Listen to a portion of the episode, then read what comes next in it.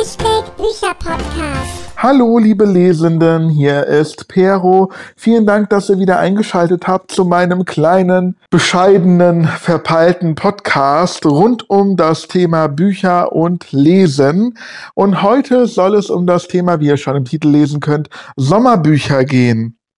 Ich habe es absichtlich nicht Urlaubsbücher genannt, diese Folge, weil, ja, die meisten von euch, genauso wie ich, werden wahrscheinlich dieses Jahr erstmal sicherheitshalber zu Hause bleiben, wegen Corona. Es gibt schon einige, die sich wieder ins Ausland trauen oder auch im Inland Urlaub machen, aber ich habe da auch meine Bedenken. Man weiß nie, wie sich die Sachlage wieder ändert.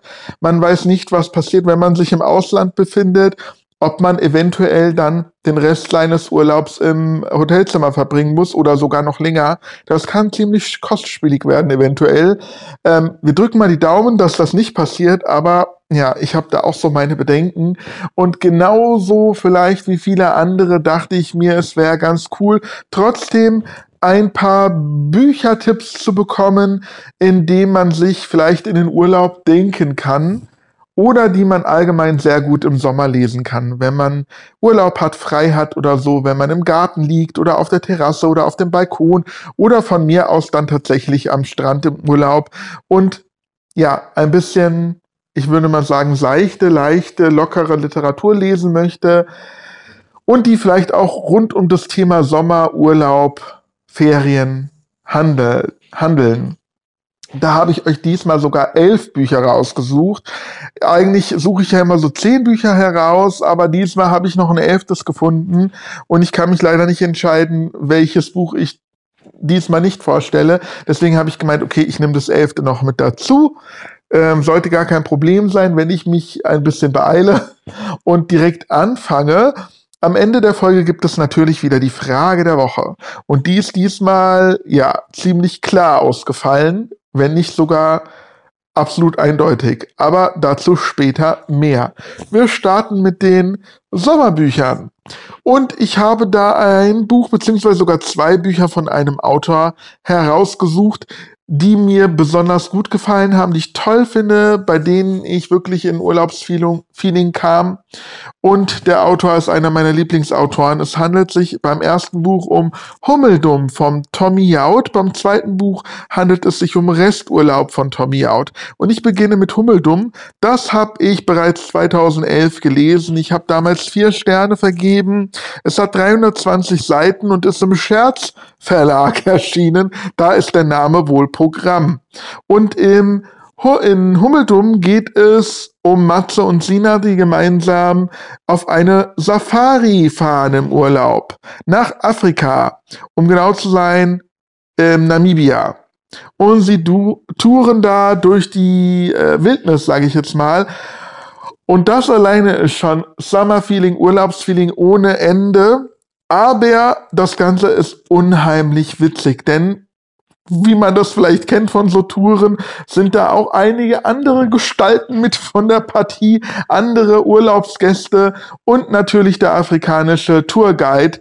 Und die mit den ganzen Dialekten und Akzenten sind einfach aberwitzig und super lustig. Ich erinnere mich gerne daran zurück und das gibt Urlaubsfeeling pur. Ähm, man kann drüber lachen, wenn man selber nicht in der Haut steckt, weil der Protagonist Matze, der ist natürlich ein bisschen genervt von den anderen Teilnehmern teilweise und hat überhaupt keinen Bock auf diese ganze Tour. Aber wir als Leser können uns einfach nur kaputt lachen. Und das hat hier Tommy Jaud mal wieder bravourös gemeistert. Und ja, deswegen eine absolute Empfehlung hier.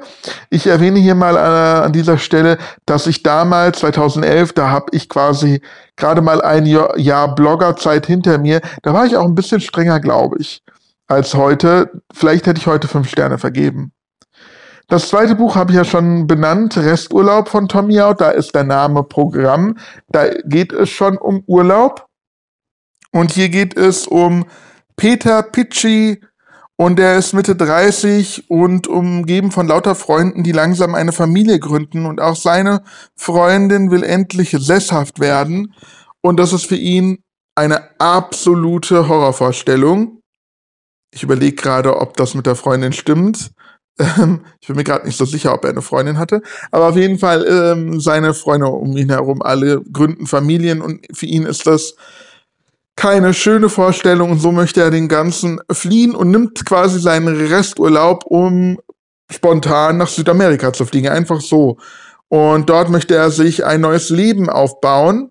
Das Ganze habe ich zweitausendelf gelesen, deswegen kann ich mich nicht mehr hundertprozentig daran erinnern. Aber ähnlich wie bei Hummeldum trifft er auf Leuten, Leute mit verschiedenen Akzenten und Dialekten. Und das macht es auch wieder total lustig und äh, ja, ist witzig. Das Ganze hat zweihundertsechsundfünfzig Seiten, ist im Fischer Verlag erschienen. Ich frage mich gerade, warum nicht im Scherzverlag, aber so ist es nun mal. Ich habe es kurz nach Hummeldum gelesen. Es hat vier Sterne auch von mir bekommen. Und wie gesagt, bei Hummeldum war das ja ähnlich, dass ich da ein bisschen strenger mit mir selbst war, mit dem, was ich gelesen habe. Und vielleicht hätte es jetzt fünf Sterne bekommen, weil es auch absolut wieder witzig ist. Und ja, es ist perfekt für einen Urlaub oder für den Sommer, seichte Unterhaltung. Überhaupt kann ich an dieser Stelle Tommy Jauds Bücher empfehlen, die alle sehr lustig und leicht sind. Ich werde wahrscheinlich irgendwann eine extra Folge aufnehmen zu Büchern von Tommy Jaud, weil die alle lesenswert sind auf jeden Fall. Allerdings muss ich seinen neuesten Roman erst noch lesen, das habe ich noch nicht getan. Aber wenn ich den dann gelesen habe, dann gibt es bestimmt nochmal eine Extra-Folge zu Tommy Jaud. Aber hier erstmal schon mal die Empfehlung von mir, Resturlaub und Hummeldum, zwei geniale Bücher. Jetzt geht es weiter mit einem Jugendbuch, was ich glaube ich schon mindestens dreimal gelesen habe. Und es gibt auch einen ganz, ganz tollen Film davon mittlerweile. Und zwar handelt es sich hierbei um äh, den, so einen Roadtrip-Jugendbuch. Roman ähm, Chick von Wolfgang Herrndorf. Das Buch ist im Rowohlt Verlag erschienen, hat zweihundertsechsundfünfzig Seiten und auch hier habe ich vier Sterne vergeben. Ich habe es damals zweitausendsechzehn gelesen. Mittlerweile, ich habe es ja so oft gelesen, es ist einfach super genial. Ich würde fünf Sterne vergeben mittlerweile. Ähm, hier geht es um den jungen Mike und Mike ist absolut in Tatjana verliebt, seiner Schulkameradin. Doch er ist einer der wenigen, eigentlich einer von zwei, der nicht auf ihre Geburtstagsparty eingeladen ist. Und zwar ist auch der Neue in der Klasse nicht eingeladen und das ist Chick. Eigentlich Andrei Tschichatschow. Ein absoluter Assi. Der kommt betrunken und stinkend und in Assi-Klamotten oder in kaputten Klamotten mit einer Aldi-Tüte sozusagen in den Klassenraum. Und ja, deswegen mögen ihn die anderen nicht. Und die beiden sind als einzige bei Tatjana nicht eingeladen. Und dann plötzlich steht Chick vor Mikes Haustür mit einem geklauten Auto, mit einem geklauten Lada und nimmt Mike mit auf einen Roadtrip sozusagen. Sie wollen irgendwie zu äh, Chicks ähm, Verwandten in, äh, wohin wollen die nochmal? In ähm, die Walachei, genau. Und auf dem Weg passieren ihnen allerhand Sachen. Sie müssen vor der Polizei fliehen, sie treffen auf ganz lustige Menschen und verquere Menschen und das ist einfach lustig und sommerlich. Das Ganze spielt nämlich auch in den Sommerferien, sonst könnten die beiden nicht so einfach verschwinden. Und es ist ein bisschen tragisch auch dahinter, aber eben nicht so, nicht so ähm, ernsthaft tragisch. Also es werden ein paar Sachen explizit benannt, aber auch nur angedeutet, welche sehr tragisch sind und tiefgründig sind. Aber es bleibt trotzdem ein heiterer, lustiger, sommerlicher Roman. Und das finde ich halt genial an dem Buch. Und ich könnte es immer, immer wieder lesen. Ich finde es auch perfekt geeignet, zum Beispiel als Schullektüre, weil man da so viel herausziehen kann. Und ja, absolut lesenswert und eines meiner Lieblingsbücher mittlerweile. Und der Film ist, wie gesagt, auch sehr, sehr gut. Dann mache ich weiter. Ich habe noch eine Autorin herausgesucht. Da möchte ich zwei Bücher empfehlen. Allerdings sind die Bücher total unterschiedlich, aber trotzdem passen sie in den Ur- Urlaub hinein, in, in Summer-Feeling. Und die äh, Autorin ist eine bekannte Persönlichkeit aus dem T V. Es handelt sich dabei hier um die Wohnexpertin Tine Wittler. Und Tine Wittler ist schon lange Romanautorin. Ich glaube, die war sogar, hat schon sogar Romane geschrieben, bevor sie überhaupt im T V war als Wohnexpertin.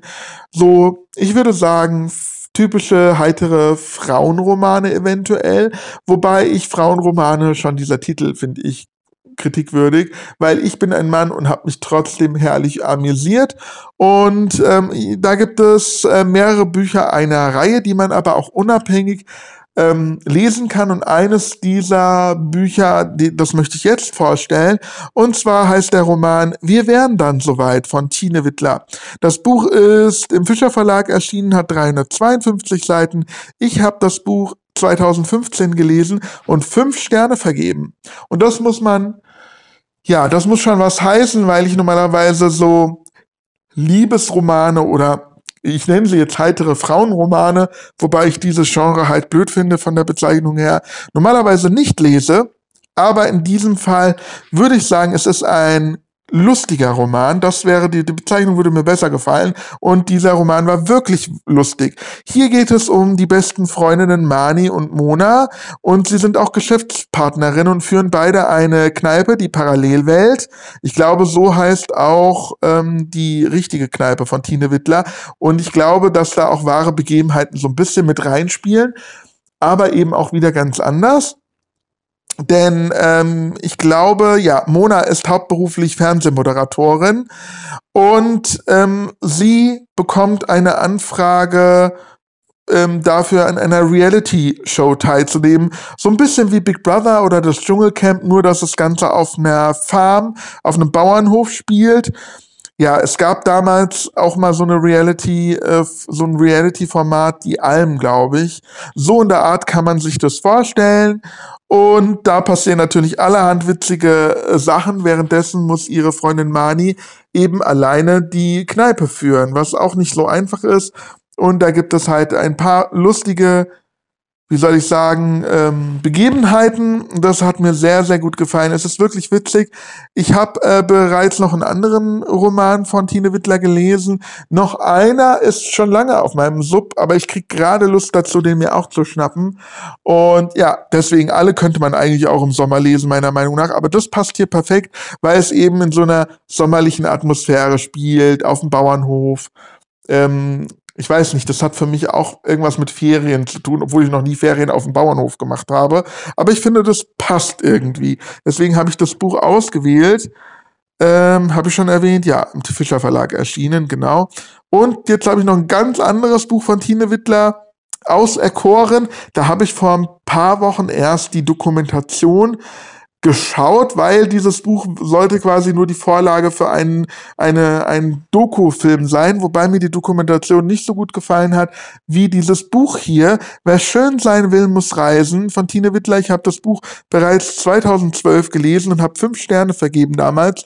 Es hat zweihundertachtundachtzig Seiten und, und ist im Scherz Verlag erschienen. Da haben wir wieder den Verlag.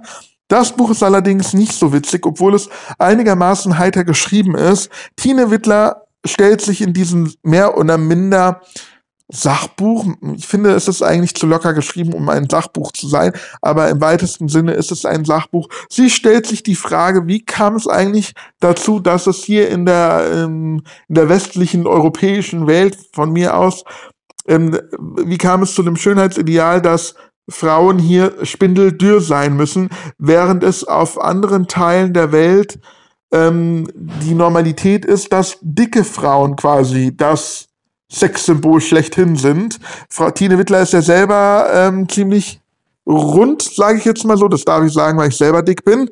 So, jetzt wisst ihr das auch, falls ihr mich noch nie gesehen habt. Und Tine Wittler steht ja auch dazu. Sie macht ja auch Mode für dicke Frauen, kurvige Frauen von mir aus, wie man das auch nennen möchte. Und sie reist oder ist in diesem, für dieses Buch oder für die Dokumentation nach Mauretanien gereist, wo eben das Schönheitsideal, genau das Gegenteil von dem Schönheitsideal, was wir hier so kennen, ist. Und äh, stellt dort den Frauen die Frage, warum ist es dort so? Was finden Männer attraktiv dort? Was ist das Besondere daran, dass dicke Frauen eben das Schönheitsideal ist? Und wie werden eigentlich die Frauen so dick? Dass das nicht gesund ist, kann man sich bestimmt auch denken. Und ähm, ja, die Frauen werden teilweise dort auch richtig gemästet, um so dick zu sein. Jetzt habe ich hier schon einen Fakt verraten. Wer mehr über Mauretanien erfahren will, Ähm, sollte dieses Buch lesen. Wie gesagt, das Buch ist nicht so ernst geschrieben, wie es vielleicht zu scheinen mag. Ist das richtiges Deutsch, was ich hier gerade labere? Also es ist auf jeden Fall relativ locker geschrieben von Tine Wittler. Man erfährt viel, aber eben nicht auf so eine dröge, langweilige Art, sondern es ist eben auch so ein bisschen mit einem Augenzwinkern das Ganze. Und das hat mir sehr, sehr gut gefallen. Die Dokumentation wirkte für mich ein bisschen langweiliger, muss ich ganz, ganz gestehen. Ähm, irgendwie wirkten die Aussagen der mauretanischen Frauen ja nicht so ernst, wie jetzt hier es in dem Buch wirkt. Ich kann es nicht beschreiben, aber mir hat das Buch auf jeden Fall besser gefallen. Und hier reist man halt mit Tine Wittler nach Mauretanien. Sie beschreibt das Land auch nicht ähm, so, wie soll ich sagen, schlecht. Also sie beschreibt auch die Schönheit dieses Landes, obwohl es da nicht einfach ist für die Menschen und teilweise auch Krieg, glaube ich, herrscht, zumindest in der Zeit, als sie dort war. Und das ist alles nicht so einfach, aber trotzdem findet sie irgendwie die Schönheit dieses Landes in, ähm, wieder. Und es gibt da zum Beispiel auch Passagen, wie sie sich einkleidet und wie sie halt beschreibt, wie schön die Stoffe sind und so. Und das macht so ein bisschen Urlaubsfeeling, auch wenn man vielleicht nicht nach Mauretanien in Urlaub fliegen würde.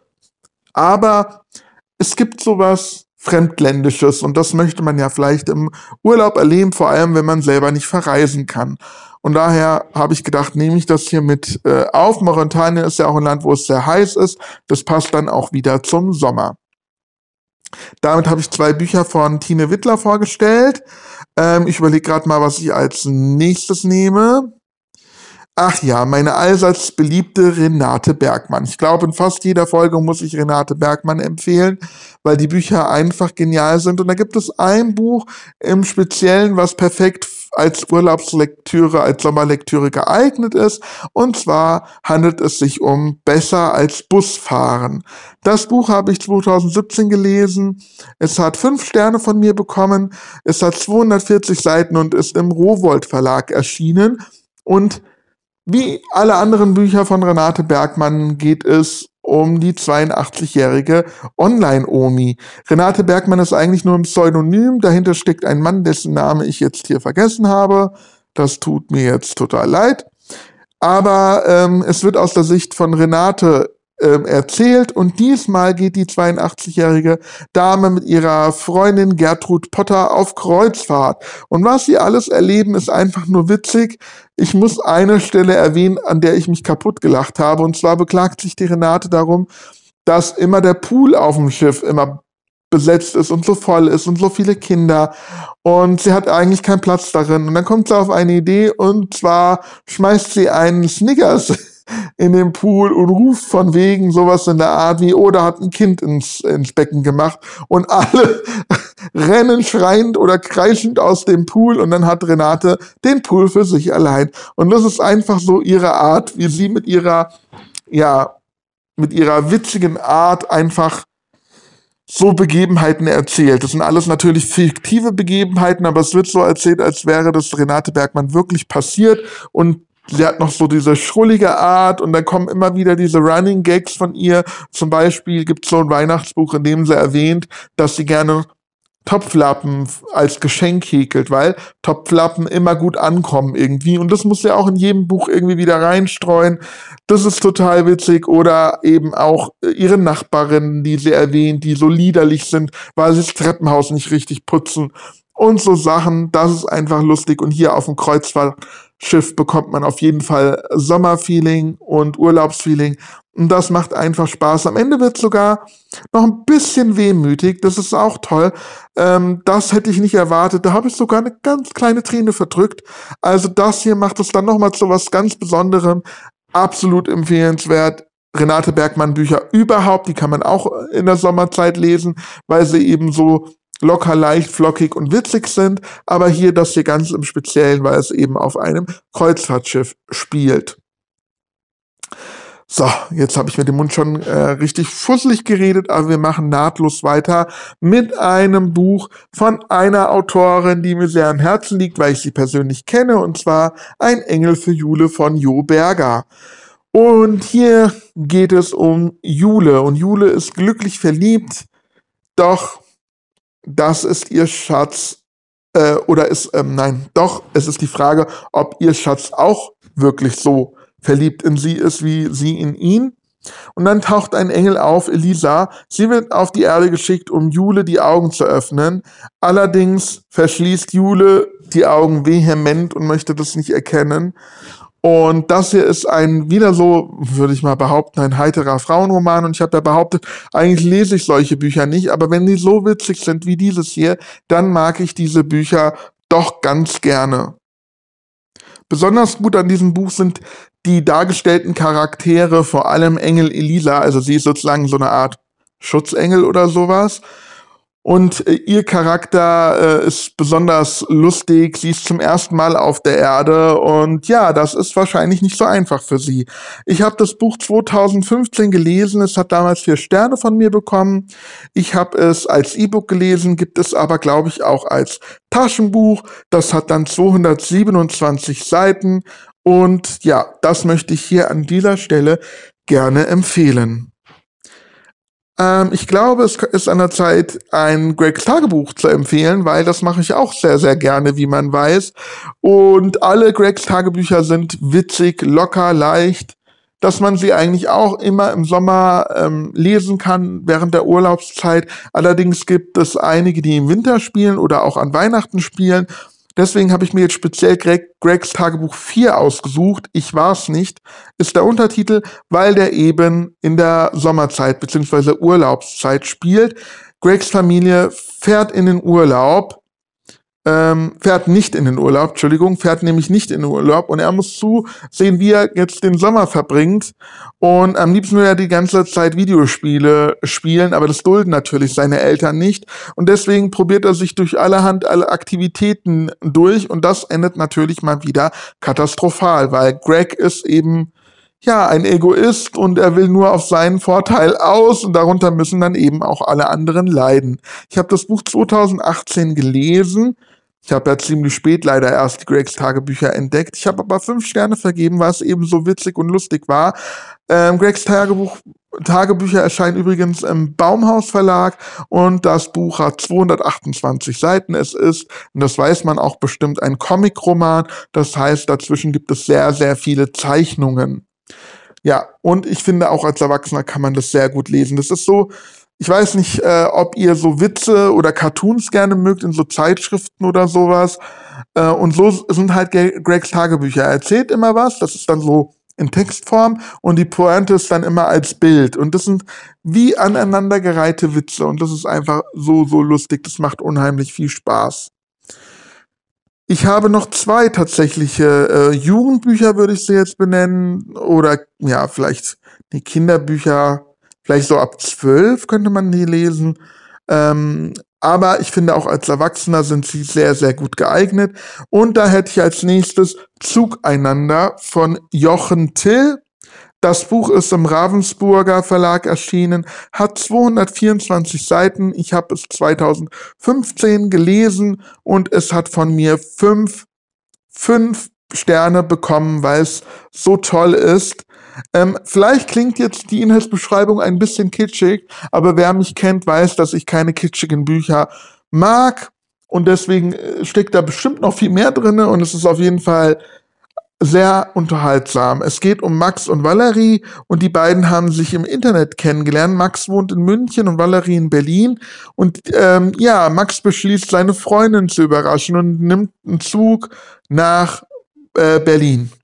Leider kommt Valerie auf die gleiche Idee und nimmt den Zug nach München. Ob die beiden sich treffen oder ob sie sich verpassen, das ist jetzt natürlich die Frage.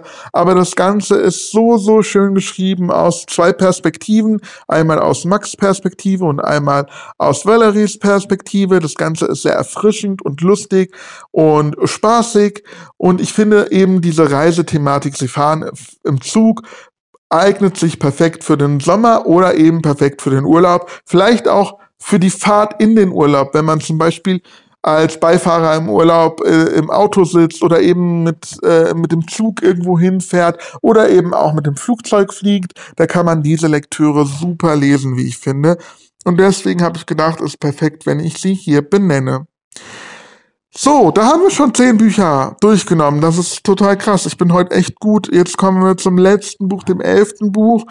Im Pyjama von, oh, von halb vier, wollte ich gerade sagen. Im Pyjama um halb vier von Gabriela Engelmann und Jakob M. Leonhard. Und ja, das Buch äh, habe ich zwanzig dreizehn gelesen. Es hat zweihundertsiebenunddreißig Seiten und ist im Arena Verlag erschienen. Ich habe dem Buch fünf Sterne gegeben. Ich nenne dieses Buch jetzt hier an elfter Stelle, weil es nicht unbedingt irgendwas ist, was im Sommer spielt oder irgendwas mit Urlaub, Ferien zu tun hat.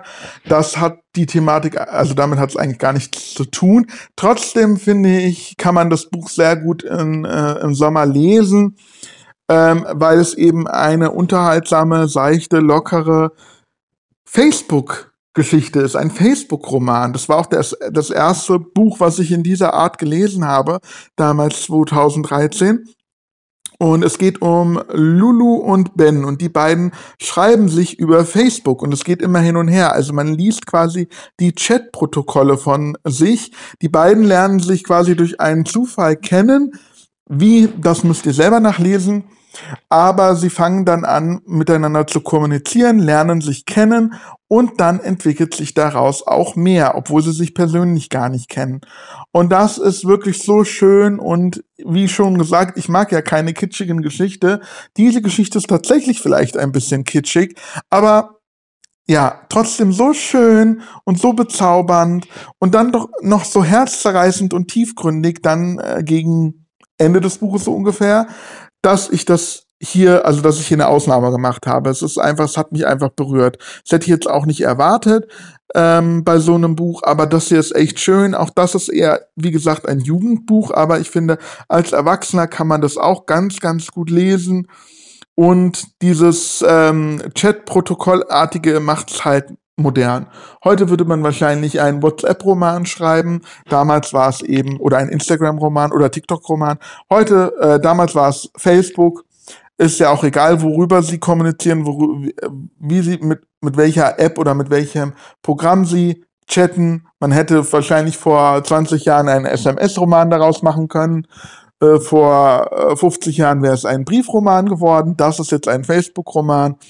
Und das ist eben super schön und leicht und perfekt für einen Abend vielleicht, weil das Buch heißt ja auch im Pyjama um halb vier und ich könnte mir jetzt vorstellen, an so einer lauen Sommernacht, wenn man irgendwie noch draußen im Garten sitzt oder auf dem Balkon oder bei geöffnetem Fenster im Bett oder so und dann der Mond scheint am Himmel und man liest dieses Buch, also so stelle ich mir eben das vor und damit habe ich jetzt die elf Bücher vorgestellt. Bestimmt ist da auch das ein oder andere für euch dabei. Ihr könnt euch die Bücher mal gerne angucken. Ähm, welches Buch würdet ihr denn oder mir denn empfehlen, im Sommer zu lesen oder im Urlaub oder so? Da könnt ihr mir gerne auf Instagram schreiben. Da heiße ich Buecher Podcast. Da gibt es ein Bild zu dieser Folge. Und darunter könnt ihr gerne kommentieren. Ich würde mich sehr freuen. Bevor ich jetzt zur Frage der Woche komme, möchte ich euch noch um etwas bitten. Und das mache ich normalerweise nie und habe ich auch noch nie gemacht. Aber an dieser Stelle habe ich gedacht, ich mache es jetzt einfach mal, um den Podcast ein bisschen voranzubringen. Mir ist es ein bisschen unangenehm, aber ich überwinde mich jetzt einfach und möchte euch darum bitten, diese Podcast-Folge auf den sozialen Netzwerken wie Instagram, von mir aus TikTok, Facebook oder sonst wo zu teilen. Das wäre sehr, sehr lieb von euch, damit ich vielleicht ein paar Leute erreiche, die mich noch nicht kennen. Das würde mich absolut freuen, wenn euch diese äh, Folge natürlich gefallen hat. Wenn ihr denkt, das ist hier der letzte Schrott, das muss ich nicht empfehlen, dann lasst es natürlich. Aber wenn es euch ein bisschen gefallen hat, würde ich mich sehr freuen, wenn ihr das ein bisschen verbreiten würdet, damit ich ein paar mehr Leute erreiche. Und ja, das wäre super, super lieb von euch. Ich danke euch im Voraus und jetzt kommen wir mal zur Frage der Woche. Und da habe ich meine Follower auf Instagram gefragt, liest du im Sommer mehr als im Winter? Und ja, ich habe gedacht, dass da vielleicht so eine fifty fifty ähm, Antwort herauskommt. Ich könnte mir vorstellen, dass einige im Winter mehr lesen, weil sie da mehr zu Hause sind. Im Sommer geht man ja eher raus, an die Luft, verbringt die Zeit in der Natur oder im Wald oder was weiß ich, auf dem Feld, im Schwimmbad, äh, am Strand oder sonst wo, und dass man dann eher weniger liest, und im Sommer kuschelt man sich in sein Bett oder auf die Couch mit einer Kerze und einem heißen Tee, und dann liest man eventuell mehr. Oder andersrum, ich dachte, es gibt einige, die sagen, nee, im Winter, da sitze ich eher vor der Glotze, da lese ich nicht so gerne, und im Sommer setze ich mich in den Garten oder auf den Balkon mit meinem Buch und lese dann mehr. Deswegen dachte ich, diese Frage könnte irgendwie so fifty fifty ausgehen. Tatsächlich haben ähm, hundert Prozent mit Nein geantwortet. hundert Prozent haben gesagt, nee, sie lesen im Sommer nicht mehr als im Winter. Das könnte jetzt natürlich zweierlei Dinge bedeuten. Ich könnte es jetzt so interpretieren, dass die, die geantwortet haben, mehr im Winter lesen als im Sommer. Dann würde meine erste Theorie bestätigt werden. Oder dass äh, im Sommer und im Winter eben relativ gleich viel gelesen wird. Das kann es natürlich auch bedeuten. Das kann ich jetzt aus dieser An- aus diesen Antworten nicht herauslesen. Aber es war interessant, dass hundert Prozent, also alle eigentlich mit Nein getippt haben. Das hatte ich bis jetzt noch nie, und das fand ich absolut interessant. Und damit ist jetzt wirklich Schluss mit dieser Folge. Ich danke euch fürs Zuhören, und ich hoffe, dass ihr auch nächste Woche wieder reinhört zu einer neuen Folge. Und bis dahin wünsche ich euch eine ganz, ganz wunderbare Zeit.